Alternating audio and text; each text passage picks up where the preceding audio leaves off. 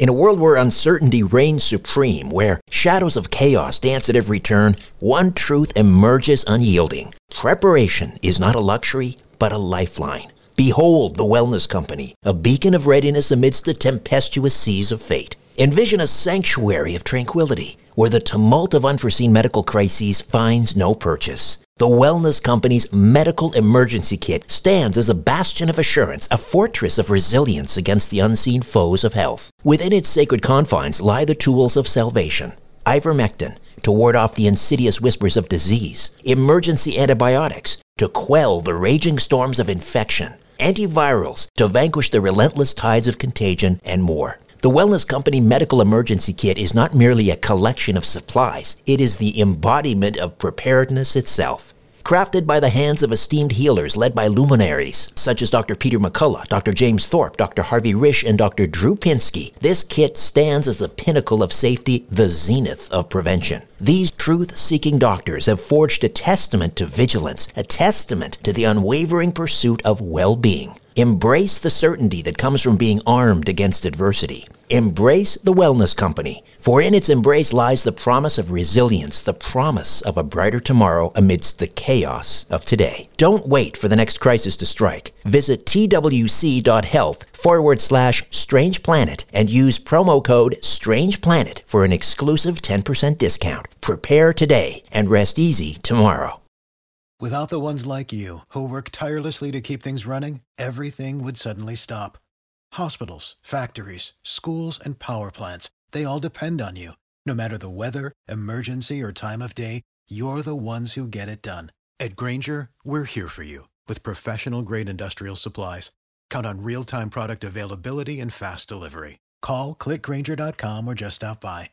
Grainger for the ones who get it done. Conspiracy Unlimited with Richard Syrett. On this episode, mathematics, the language of our Creator. As long as languages have been around, there's been an understanding that there's been mathematics attached to them. And even when we look at any sort of letter in any sort of language, what you're looking at is a geometric form, period. Hey there, I'm hard at work on another edition of Inner Sanctum, my free monthly newsletter. Inner Sanctum features my monthly brief, a column of my thoughts and opinions on what's happening in the world. It features a spotlight on a past guest, a look ahead to an upcoming episode of my weekly syndicated radio program, The Conspiracy Show. It features a look at this month in conspiracy and UFO history, and my Conspiracy Unlimited podcast episode pick of the month, and so much more. To get your free monthly newsletter, Inner Sanctum delivered to your email inbox, just go to my website, strangeplanet.ca, strangeplanet.ca. Scroll down to the bottom of the page and click on Inner Sanctum and register. It's fast, easy, and again, absolutely free. Conspiracy Unlimited with Richard Syrett. Pursuing the truth wherever it leads. Exposing evil and corruption the secret machinations of powerful elites.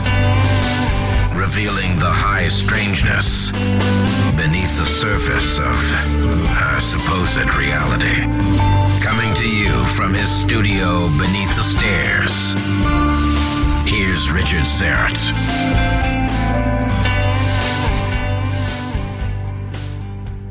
Welcome to your Friday, and welcome to episode 500 of Conspiracy Unlimited. I think that's kind of a significant milestone. 500 episodes as Conspiracy Unlimited enters its fourth year.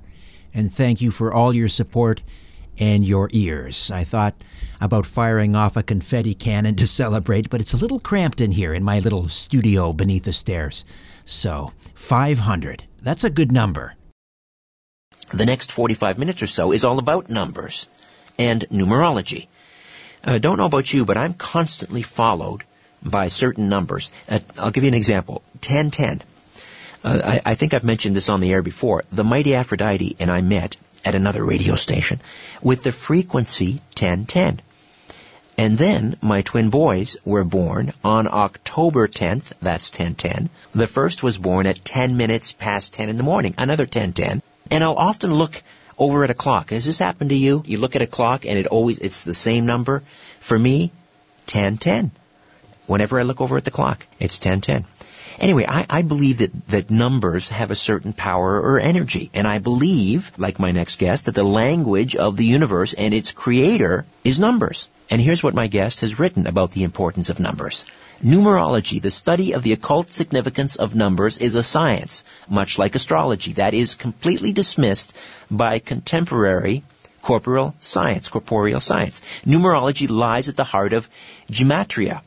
And in the opinion of my next guest, Without understanding numerology, one cannot possibly intuit the beauty and utter simplicity of mathematics. Mathematics is not merely quantitative, but qualitative as well. Numbers are not cold, dead, dry, arbitrary accidents of cosmic chaos, but the language and lifeblood of the creative force behind creation. Numbers, as understood by the Greek and Egyptians, are cosmological principles whose essence plays out and are revealed to us in the material world. Numbers contain within them an inherent message.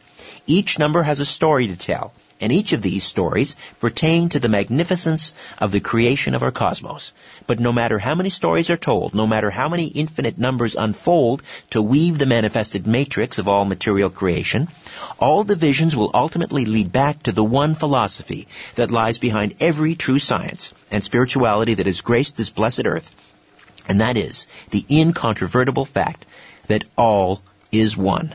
Those are the words of Marty Leeds, the author of three books, Pi and the English Alphabet, Volume 1, Volume 2, and The Peacock's Tales, the alchemical writings of Claudia Pavonis. His third book in the series, Pi and the English Alphabet, Volume 3, and he has an ongoing lecturing series available, lecture series available for free on YouTube. We'll tell you about that later. He's the host of the podcast, The Marty Leeds Mathemagical Radio Hour, discussing everything from myth, math, spirituality, philosophy, sacred geometry, lost civilizations, and the holy sciences. Marty Leeds, how are you? Good. How are you? Very well, thank you. I got to ask you about the 33 that you use at the end of your name, and for example, in your, in your, YouTube series, and I believe on your email as well. The significance of 33. I mean, that's a, a number familiar. Many of us uh, we we talk about uh, the Freemasons and so forth. Why 33?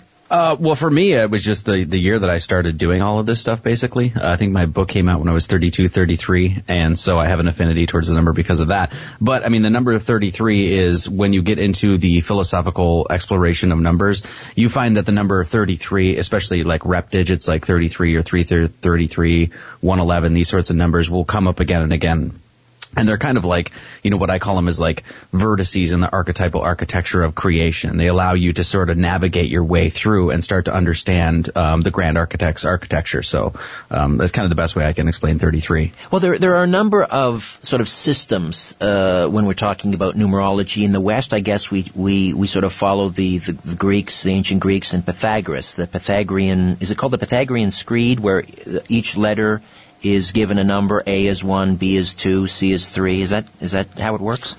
Yeah, it's been given a bunch of different names. Like in English, it's known as English gematria or gematria. It's known as Kabbalism. Um, you know, in, in some circles, it's basically just known as numerology. But um, yeah, so it's like uh, many different cultures have had this sort of mathematical foundation behind languages, and there's something something very mysterious and mystical going on with the relationship that numbers have with letters in all of these different languages. Well, let's explore that uh, this relationship with with numbers and and letters. I mean, what possessed someone like Pythagoras, for example, to assign a number to a letter? Well, we're not even sure if he did or not. Actually, I just had a, a conversation this morning. Uh, I was a guest on 42 Minutes, and we were and we were covering Pythagoras. And one of the things that we covered was the fact that we don't even know. You know, there's there's question whether he was even a real man or not. You know, because there's all of this sort of lore and legends and things that are sort of grafted onto the stories of Pythagoras. You know, albeit like he was a uh, his, you know, he was born from an immaculate conception. He was considered a sun god. He had, you know, all of these sorts of things.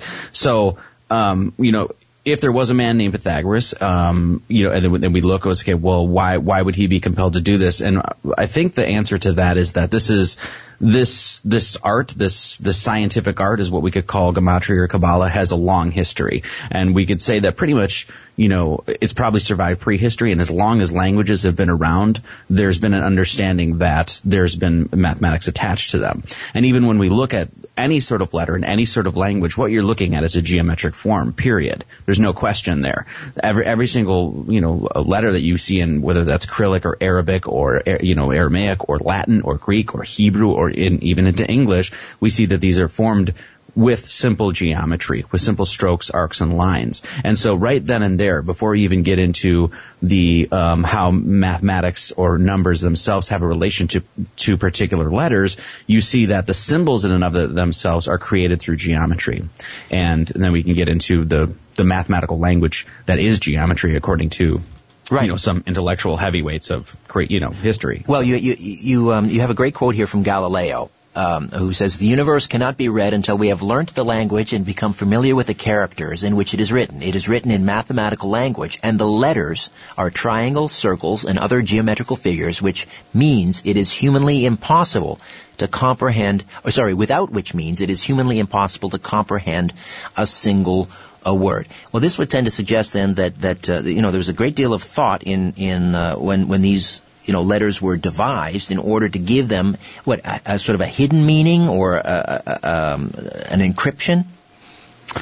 Yes, and that really gets to the question of, um, you know, how are languages created, of which we don't really have an answer for. Many people assume that, I've, I've heard this a lot, especially with English, that it's sort of this like, um, you know, cobbled together cowboy language or something like that, you know, that has just evolved throughout time with no sort of um, intention or meaning behind it. And I mean, I would completely disagree with that. But we really don't know how languages are formed. Like, we don't know who created, the, you know, the Greek alphabet. We don't know who created Latin, you know, and we, you know, English is is kind of late in the game. It's 1500s, 1600s when we talk about the modern English alphabet. So we don't know who created that as well. Um, the thing that I, I try to do with the, the work that I'm engaged in is is sort of look back and say, okay, since we don't, since we can prove that we don't know who created the alphabet, maybe we can go into the alphabet and see what it has to offer us and see if there is a pattern, an organization, a structure, a hidden meaning within that. And that's the work that I'm engaged in. What I try to do. We already know for a fact, with it's unquestionable that Latin, uh, Greek, and Hebrew you know, Arabic, all of these other languages for sure had a mathematics behind them. So it would just, you know, through logic and you know, reason, it just, it lent me into the study of, hey, let's see if we can find some structure in English. All right. Give us a crash uh, course. You call it the crux of numerology, Marty. Um, the crux of numerology, you could you could really kind of hone it down to one principle, being decimal. It's called decimal parity it's got a bunch of different names: decimal parity, digital rooting, kabbalistic reduction, P- Pythagorean addition, and basically what it is. And a lot of people are are, are kind of hip to this um, more so than maybe in the last like 30 years, but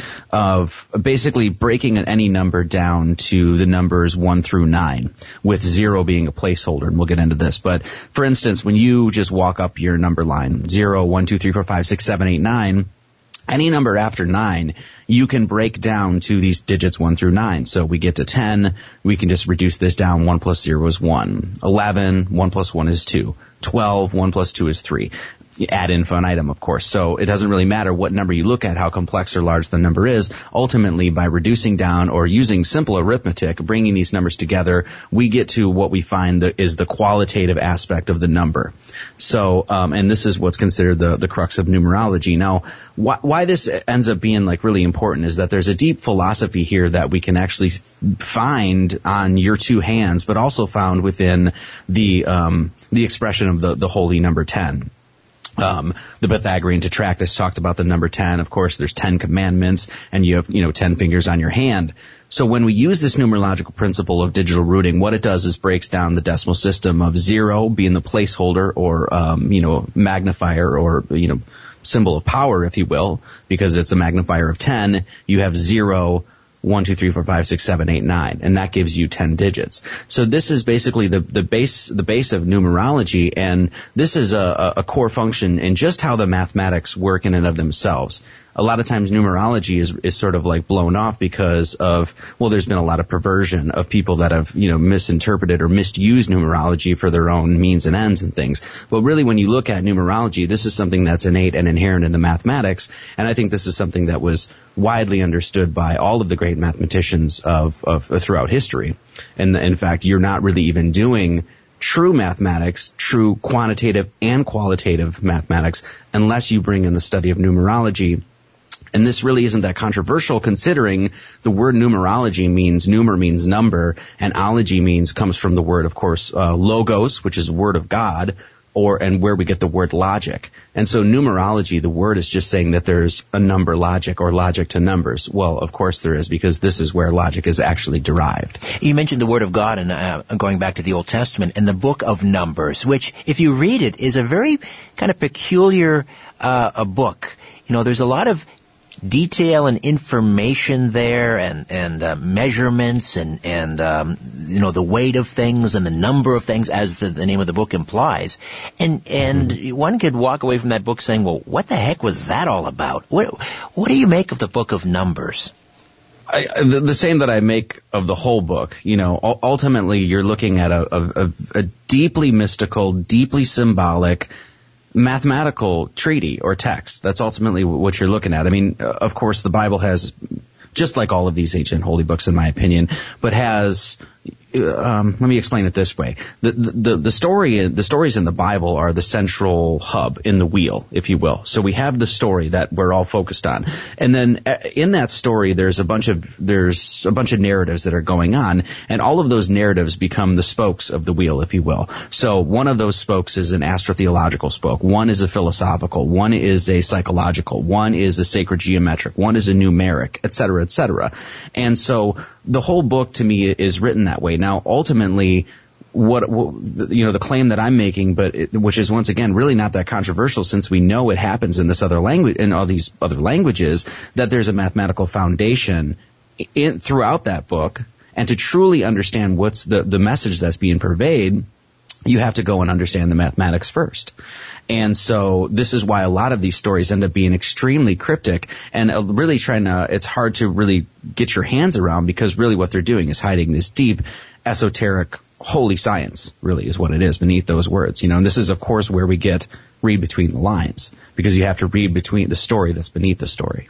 Uh, and, and, do you subscribe to the uh, the idea that, that, there are Bible codes, that there are uh, within the passages of not only Numbers but the five books of, of the Torah, that there are encrypted messages, perhaps placed there by the Creator Himself? Well, when, you know, when we talk about, um, you know, the creator itself, really what you're talking about when, when you hear of the lore or legend that books were written by, you know, the God himself or the gods themselves, really what you're talking about is people that have elevated themselves up to the status of apotheosis or people that had had Gnostic revelations people that were connected so deeply to spirit that they were sort of allowing these things to kind of flow out of them, if you will. That's the that's the best way that I can make sense of that. And so this that's exactly what I think the books are. Are basically these the, you know that there's hidden codes beneath there. And you know once again without elevating yourself as the book is intended to do uh, without elevating yourself to the you know to, to receive a gnostic revelation to have that mystical spirit you're not really going to understand the deeper messages within. And we actually see this problem happening right now with the fact of the literalism that's taken with, you know, all of these different religions, that we take these stories literally and then, you know, the, the horrors that manifest from these things, you know, and this is an enormous problem. So. So uh, let's sort of connect the numbers with uh, the alphabet or, or certain words. Um, so if a word it has a, a numerical value as well, what is what is the the power or the purpose of that? Uh, maybe you can give us an example uh, of a um, a word. Give us the numerical value, and then we can sort of explore that. Um, yes. Well, we can look at. Maybe we could look at. I don't, I don't know how much time we have, but maybe we could look at one very particular thing in in the Bible in pointing to the number twenty six. Um, in in the Hebraic, the Hebraic tetragrammaton, which is, this is known as Yahweh or Jehovah or God, right? Right. Well, in Hebrew, this sums to, well, it's he, vav, he, yad. It's 5, 6, 5, 10. This sums to 26. Of course, there's 26 letters of our English alphabet. Now, the, um, the, the, the two names of God that's given to us in the Holy Bible are Lord and God. Well, Lord is L-O-R-D. This is 2254. This equals 13. And God is G-O-D is 724. This equals 13. And so combining the two names of God that are given to us in the Holy Bible, in the English translation of the Holy Bible, we find Lord God equaling 26. Well, this is the name of Jehovah that we have in the Hebraic Tetragrammaton, right? Right. Well, right. What's what's really so we have 26 letters of the English alphabet. The Tetragrammaton equals 26. Lord God equals 26. So what's what's important about 26? Well, what is God? Uh, God is, of course, Father Time, right? Father is the Father. The name Father is God. So basically, all of time, everything that in, is in creation is God. That would make sense of the omnipotent, omniscient, and omnipresence of God because God is interpenetrating with all things, through all things this is where monotheism comes in. Monotheism is actually oneness and thea of course, well, theology, the study of God. So the oneness of the study of God. When we see this number 26, we actually find it in Saturn. Saturn is S-A-T-U-R-N. This is 617, uh, 651, and this equals 26. Well, Saturn is actually known as father time, right? Right, so right. this is where Chronos is Greece, where we get words like chronology and, and, you know, synchronize, things like that. So we have this planet that's attributed to time and it equals 26 as well, right?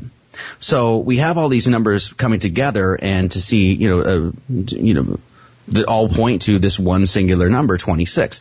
Well, Scorpio in this cipher. Scorpio equals 26. Scorpio actually points to the center of our galaxy. Its tail in the constellation actually points to the center of our galaxy. So really what you have is this recognition that within one simple number, you can sort of tie all of these things together about what the, the deeper meaning of what they mean with why Saturn is time, what you know what what God really is, where to find God is by heading through the you know heading to the center. Center in and of itself, the word center in and of itself equals 26. So to, to, uh, there, the, the story comes from the numbers first because the numbers are homogenous. They're universal in nature, right? Every culture ever, every, that's ever existed on this planet uses the same number system. Now they may, you know, track time differently, like the Mayans track time differently than the Egyptians, but ultimately they're using the same numbers, they're using the same ratios, they're using the same mathematical constants when they build their cathedrals, temples, and things like that. So, the number 26 is something that's inherent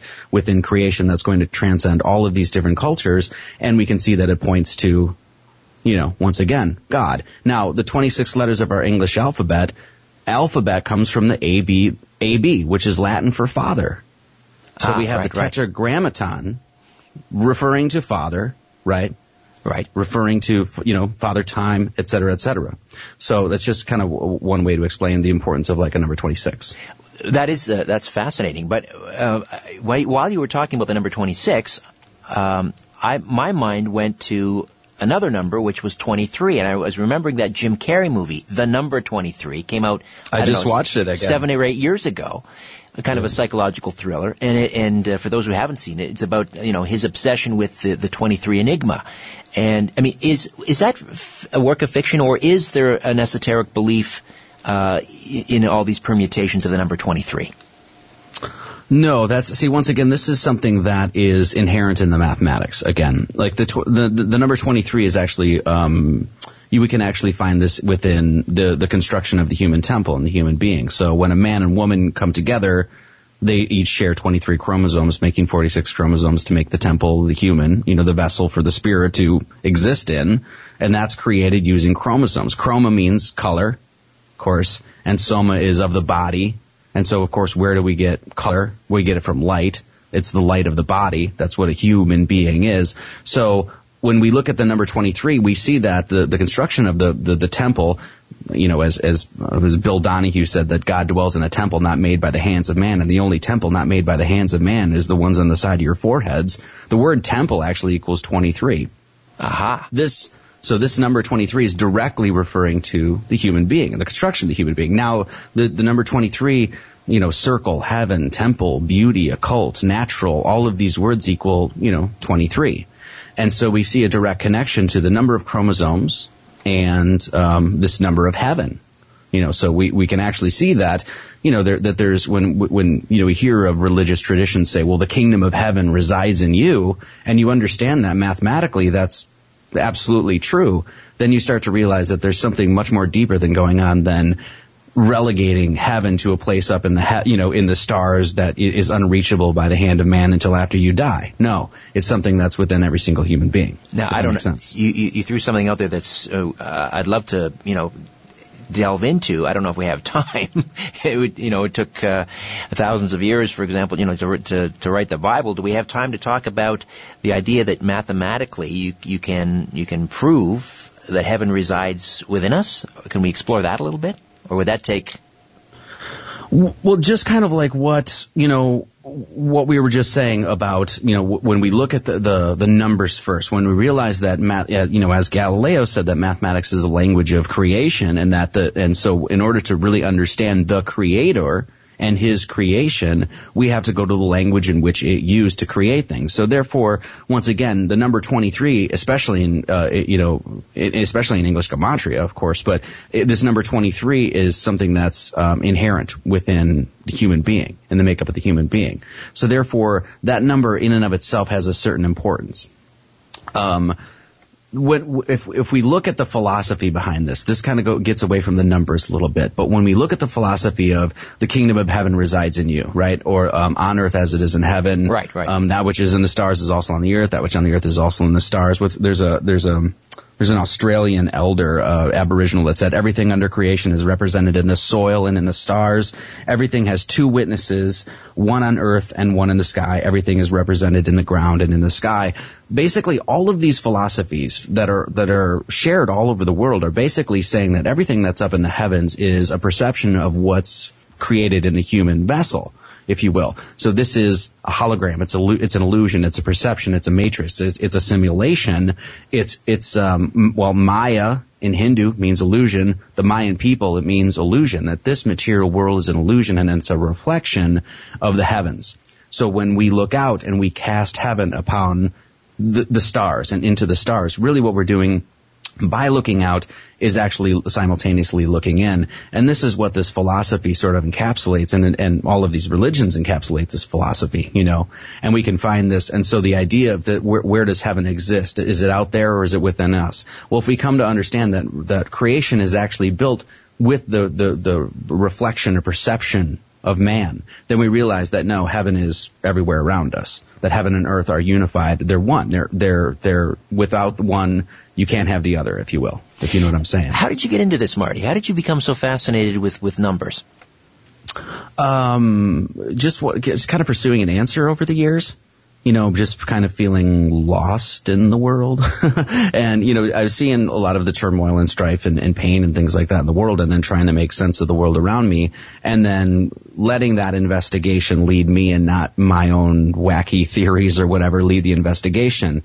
And if you do, you know, if you undergo this investigation, you go with an open heart, uh, you know, a noble spirit or whatever, and you go with, you know, earnestly looking for a truth, then that's going to lead you wherever you need to go. And of course, anyone that really does this is going to end up leading to mathematics because once again, as we were saying, you know, there, you know, there is a creator being creative with creation and he's building this creation using this mathematical language. And so ultimately, if you're looking for that truth, you're going to be led there, you know. The, now, I, I, struggled with math all through my um, educational career um, mm-hmm. and continued, you know, uh, anything after long division, forget it. Did this give you, uh, we, I mean, were you strong in math before, or did it give you a new appreciation for math? Did you find yourself going back and sort of revisiting algebra and things like that, and trying to figure out, you know, how uh, this might all connect? No, I was terrible at math, man. I seriously, I, I, was I was never good at math. In fact, I think I got a C in college algebra. And how about now? And and so, and now I would even say that I'm not, I mean, you know, I say this and this guy kind of gets a, the roll of the eyes with a lot of people, but like, I don't even consider myself a mathematician now in one way. Um, I, I just kind of, you know, just explored the subject and I, when I explored it, I got to, I went to the fundamentals. Like I went to, I basically started learning it all over again Like I remember, uh, you know, I wrote in my journal, I was writing out multiplication tables. I was writing out tables of addition. You know, I was I'm like, doing that right now with my kids. Yeah. and- Listen, and we got to take learning a sorry, Marty. We got to Oh, take sorry, a break. When we come back, we'll uh, you know maybe maybe we're teaching math all wrong. Uh, we'll get into that, and I also want to find out what is going on with pi. Think about this. To date, computers have calculated over 10 trillion digits of pi. One of the most important numbers in mathematics. What does it mean? We'll get into that with Marty Leeds right here. Stay with us. C60 Evo's Miracle Molecule E ESS60 makes a great gift for conscious people and their pets. Why not give the gift of radiant health to everyone on your list this Christmas? E ESS60, the powerful antioxidant, antiviral, antibacterial, anti-inflammatory in a bottle. E ESS60 is the purest form of C60 available anywhere from C60 Evo. Benefits include increased strength, flexibility, immunity, and better sleep. Check out the great gift sets now available at special holiday discount prices. C60evo.com slash Richard hyphen Syrett. C60evo.com slash Richard hyphen Syrett. Take 15% off your order with the coupon code JOLLY15RS. That's JOLLY15RS.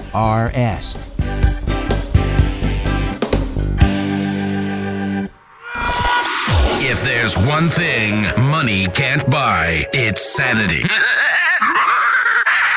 Conspiracy Unlimited with Richard Syrett. Marty Leeds is with us. I want to talk about pi here in a minute, Marty, but I, I want to ask you that question again about the way we teach mathematics in school. I mean, do you think perhaps we're teaching math to children all wrong, and is is that perhaps by design? Yes, I mean, especially with Common Core now, which is just horrific. It's just the, I mean, there's there's a gazillion ways that you can teach somebody math better than what they're doing right now. That's, I mean, that's for sure. Um, the the one thing that that I always talk about with this, the the understanding that I've come to with this subject is that we teach, uh, even in the university setting, basically we teach one way of looking at mathematics, and that's a quantitative way of looking at mathematics. But that's only one side of the coin. The other side of the coin is the qualitative way.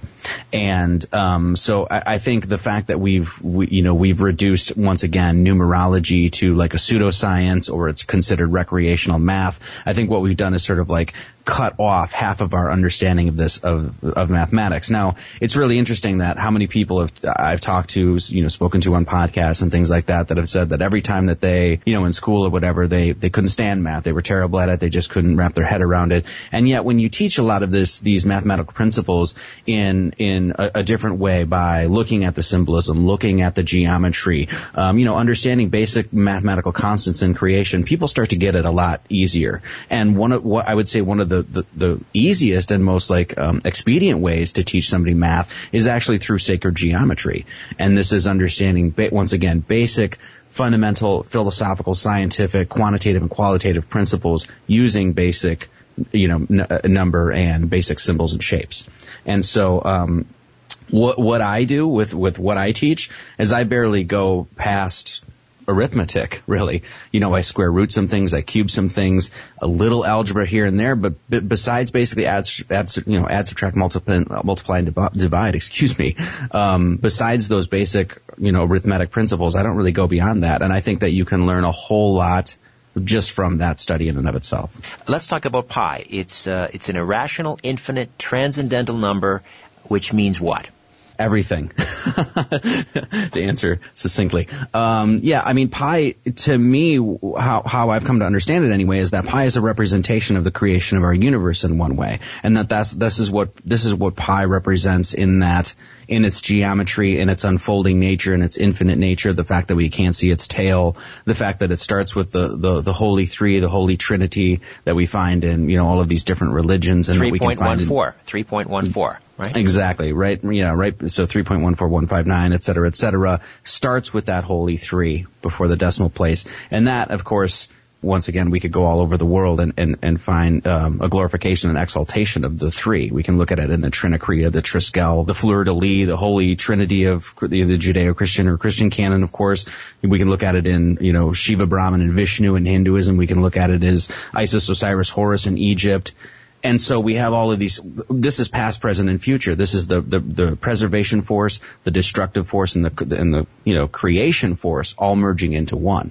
This is the three sides of a triangle becoming one. So pi, you know, to get back to your question, pi is sort of like this symbolic representation of all of these different principles that at, that are at work in, in our universe and sort of encapsulate encapsulates them into one.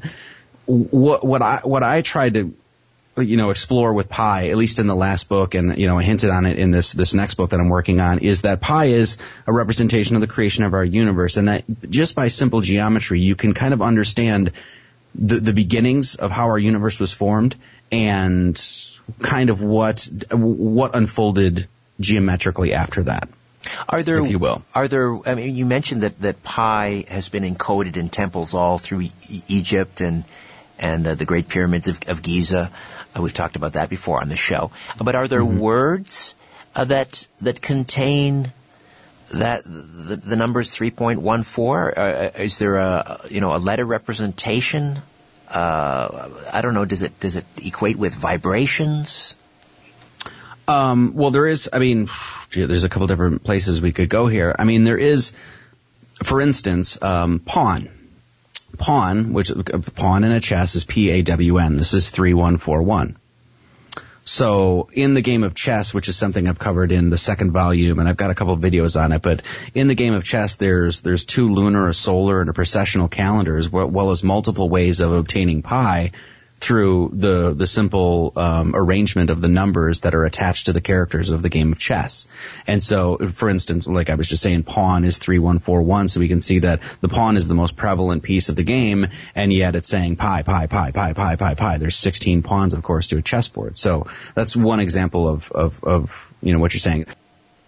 I, I want to talk about vibration and. Uh, if if that's what Galileo was talking about, mathematics you know, God using mathematics or God using vibration to create the universe.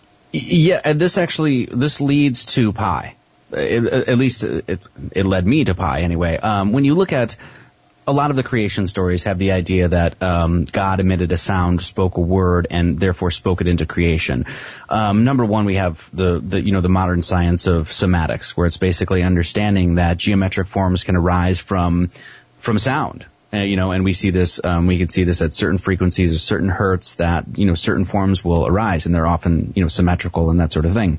You can also destroy with vibration. We've seen, you know, glass, uh, the, if you can find the resonant frequency and so forth.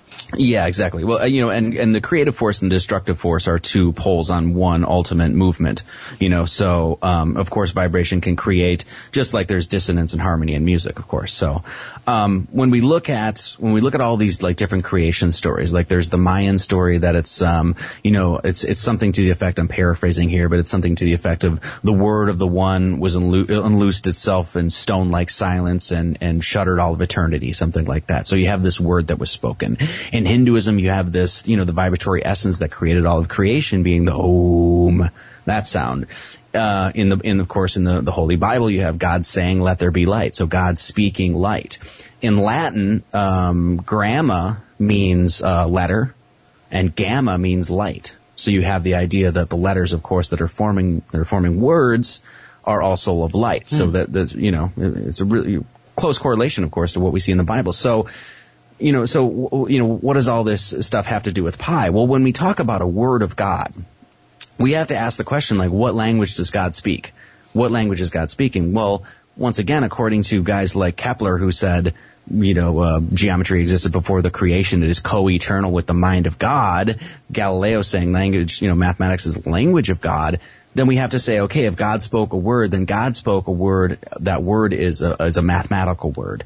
It's it's a word within the language of mathematics. Now, of course, you know what I'm basically saying is that word is pi, and that word is that's what pi represents. That the pi is actually the the, the, the lost word of masonry in one way. Hmm. You know, we we hear about the you know Hiram Abiff and the lost Masonic word. Well, that lost word is, of course, the word of pi.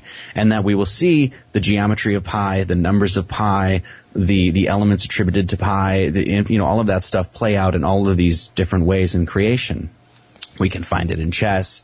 We can find, we can see pi as a mathematical representation of the symmetrical nature of your body, these sorts of things. And so that's ultimately what I believe they're saying when we talk about a word, because we have to go into the language of math to understand that word of God. If we were to ever, uh, I guess, solve pi, in other words, you know, uh, find the, the pattern, it goes on for tw- 10, is it 10 trillion digits? after the decimal point and they still haven't found the pattern if we, if and when we were to discover the pattern, would that be sort of, I don't know, the, the, uh, the unified theory or whatever that, that Einstein was looking for. I mean, is, is, is, is that, is pi is then the, the, the key to the universe, understanding the universe?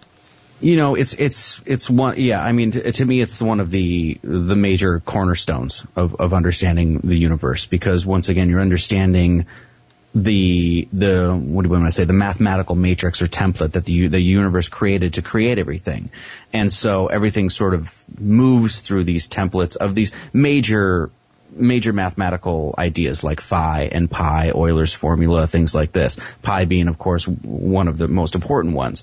Now, when you said we're looking for a pattern in the universe, right? Like pi, if we're looking for a pi, or we're looking for a pattern in pi. Well, pattern comes from the Latin word pater, and pater means father. so, so when we say we're looking for, yeah, we're looking for a pattern, we're looking for the father. Well, of course, once we take the literalism out of it, we don't, we realize that we're not talking about some male figure that's in the sky that's looking down upon us and judging us and things like that. What we're talking about is the pattern which creates the geometry of creation. So our Father who art in heaven, hallowed be thy name and thy kingdom come. Our Father is our patterns, the patterns of the sky that came down to earth, our patterns, our pattern, our Father, our patterns who art in heaven. What is art? Art is a creative force. And that is why there's a creator being creative with creation. That's why creativity is at the heart of creation. You're making me go aha a lot. Was there an aha moment for you when this all started to add up? Uh, no pun intended. Yeah, it, it happened with pi. It was, you know, I, I mean, I, you know, I don't ask anybody to believe me when I say this. I don't really care if anyone believes me if I say this, but I had this sort of mystical moment, this Gnostic revelation or epiphany about pi one night, and that is what. And I had been working with it for you know I don't know how you know, maybe six or nine months or something like that at, the, at that point. But you know that I had this revelation with it, and ever since then, it's it's put me on this course of you know writing the books and doing the lectures and you know all the, everything that I'm doing. So, and ever since then, there's been all of these sort of aha moments. In fact, all the aha moments have culminated into the books and culminated into you know the videos and that sort of thing. You mentioned uh, uh, you mentioned the Freemasons, uh, and you also mentioned geometry and I'm and I'm thinking about the, the, the symbol we've all seen on many uh, Masonic buildings, and that's the capital G, which is sort of nestled in between a compass and a square. What is the significance of that? Um, that's that symbol. I actually did an entire video on just on that symbol alone. Um, it's like I think it's like half hour or something like forty minutes maybe. But there's there's just myriad things that we can draw just from that symbol alone. One of them being the um, the symbolic elements to help us deconstruct or de you know decode the mathematics of the English alphabet to find the cipher to be able to decode the mathematics of our alphabet. So that's one of the things. And um, one, one of the ways we, we don't really have time to go through over it here, but uh, you know just to kind of you know go through this kind of quick. When the, the compass creates a circle and the, the square creates a square, of course. So the compass and square merging together are the, the, the merging of the squaring, uh, the square and the circle. In sacred geometrical canon, the circle was known as heaven, square was known as earth. And these were given the distinctions, uh, numeric distinctions of three and four. So when we add three and four together, the merging of the square and the circle, the merging of the heaven and the earth, what we find is seven. Three plus four is seven. G, of course, being the seventh letter of our alphabet. And so the, you know, the, the cipher for the gematria for, of our English alphabet is encoded within that symbol. And the, and of course, the only way that you're going to understand that is if you understand, deeply understand, and have investigated deeply the, the study of symbolism and understand what the three and four is. And of course, when we look at symbolism, once again, that we started this conversation with, we're looking at the letters of our alphabet. We look at symbolism. Ultimately, what we're talking about is geometry, and that's why the you know the Freemasons revere um, geometry so much. You know. What did Tesla mean uh, uh, when he said, you know, sort of behold the power of threes, sixes, and nines. If we can appreciate or understand the power of three, sixes, and nines, it, it, you know, it's a key to understanding the universe. Uh, what what he was understanding is that when when there, that there's a um, how do I want to say this that, that there's a um, a way to penetrate mathematics and it's and it's through simple numbers you know? So 3 6 and 9 when we look at the the, the canon of sacred geometry when we look at number symbolism they become really important. Um, 3 of course we just talked about six three is a divi- you know six is has a three as its divisor three is also divisor of nine. We can go into all of that but one of the things that's important about what he's saying there is that we i, I think that we tend to overcomplicate math. We we we rest on equate in fact hold on I've got a test I got a Tesla quote right here. It says, "Today's scientists have substituted mathematics for experiments." And they wander off through equation after equation and eventually build a structure which has no relation to reality. And so what he's saying there is that we can understand so much through the simple principles of 3, 6, and 9, just through understanding number philosophy very simply, and yet we're kind of convoluting it and making mathematics this, um, we're overthinking it, you know? We're making it too difficult. Uh, we talk uh, on this program. We talk a lot about alternative energy, and uh, right now, of course, there's a lot of talk about zero point energy, and the number that comes up in, conjun- in conjunction or connection with zero point uh, has to do with 528 hertz. Now, I'm not a, a, scientist, don't understand a lot of this, but uh, what, what, what do you gather might be the connection between zero point energy and 528 hertz? Is that anything there jump out at you? Yeah, I mean, I can't really speak too much on zero point energy because I just don't know enough about it, and I think that there's a lot of conjecture with it. You know, um, to be sure, a lot of people yeah. have. Yeah, a lot of people have theories on things, but can't really prove a lot of it. So we can look at the number 528 though, and the importance of the number 528 in relationship to the hertz. When we look at the um, English mile, of course, this is just a multiple of 10. So 5,280 is the number feet of an English mile. Now, where does that come from? Well, there's a bunch of different places that we can actually find it. In fact, I'm going to interview a guy uh, tomorrow on my show um, that found this in the Great Pyramid of Giza in one of the ways. So, but we can actually find this embedded in the metrology of the Earth, um, the equatorial circumference of the Earth. We can actually find is related to the English mile. So we take 360 degrees of a circle, we multiply it by the number of days in the solar year, we multiply that by a thousand and divide by 5,280 and we get roughly, you know, 24,920. So the equatorial circumference of the earth is directly related to the English, English, well, foot and mile. 5,280. Where do we get 528? Well, there's how many degrees in Scottish Rite Freemasonic Ascension?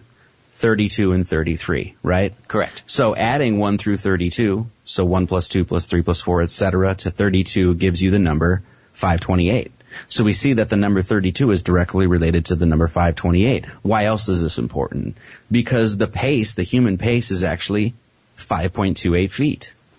Wow. So, so we can see that the Scottish Rite, that there were, you know, they're heralding this number 32, which of course transcends Freemasonry. We can see that Jesus Christ lived to 33 years. His name actually adds up to 32, etc you know, we can see that once again, this is something that's inherent in the mathematics. So the, the, the, English mile and the human pace and then the number of hertz of, you know, supposedly or whatever of zero point energy is all related to this one number 32, which is of course in English gematria is English, Christ, religion, you know, gematria, you know, et cetera, et cetera. We could go on to the number 32. So. Marty, this is fascinating. I, I, have to have you back on to, discuss further. Now, I've, I've, got about a minute and a half here. In that 90 seconds, can you just give me an understanding of the significance of one's life number? I mean, do you subscribe to that? If you add up, you know, the letters, the numbers relating to the letters in your name and so forth, you get a number. Is, is that is that important? Yes, but you know, like I do name breakdowns on my on my site. So um, where I'll actually look at somebody's name and then I'll do the you know the mathematical encoding with it, and then I'll explain what those numbers mean, at least how I've come to understand those numbers. So if once again, if somebody's name added to 32, I would just kind of you know expound on the number 32 and all the things we just talked about.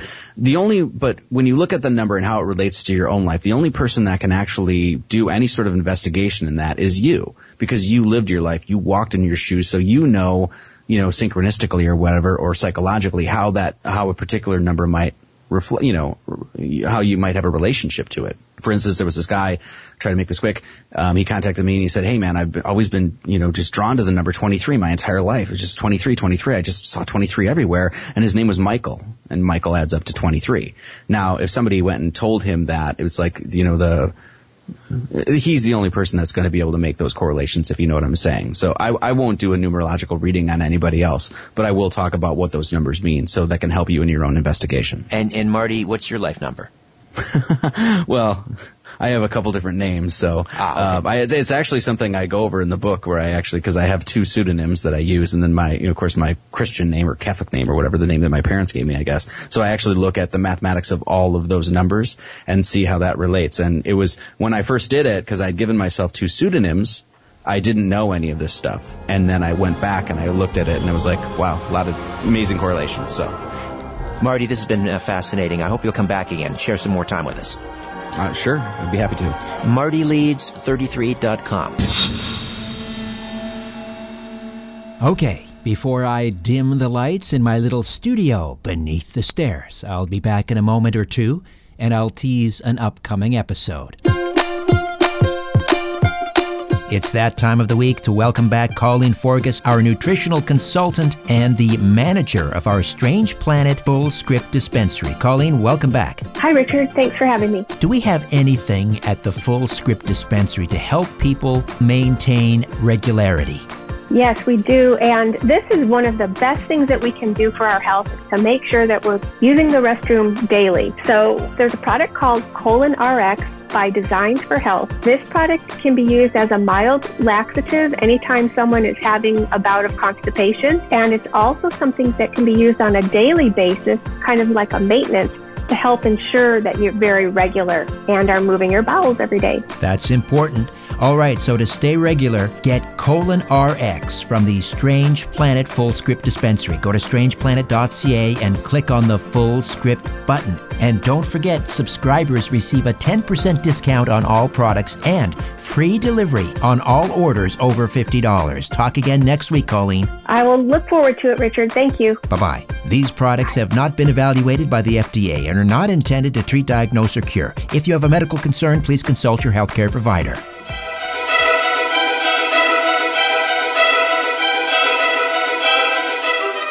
Coming up next time, a pain management specialist discusses his work with victims of mind control and electronic harassment if you look at the history of MK Ultra and MK Search and all the other mind control based experimentation done by the CIA, most of these victims were picked out of self-discredited communities or what we call social outliers. They were people with a history of, you know, mild drug abuse, men using prostitutes, the mentally ill, and they even experimented on disabled children at Willowbrook School. Until then, I'm Richard Syrett. So long for now. New Conspiracy Unlimited with Richard Syrett drops every Monday, Wednesday, and Friday at conspiracyunlimitedpodcast.com. Blow your mind. That is all for now. Oh, and remember to share and give a five star review because we have huge egos and need love. We're like cats, we need. We need constant petting.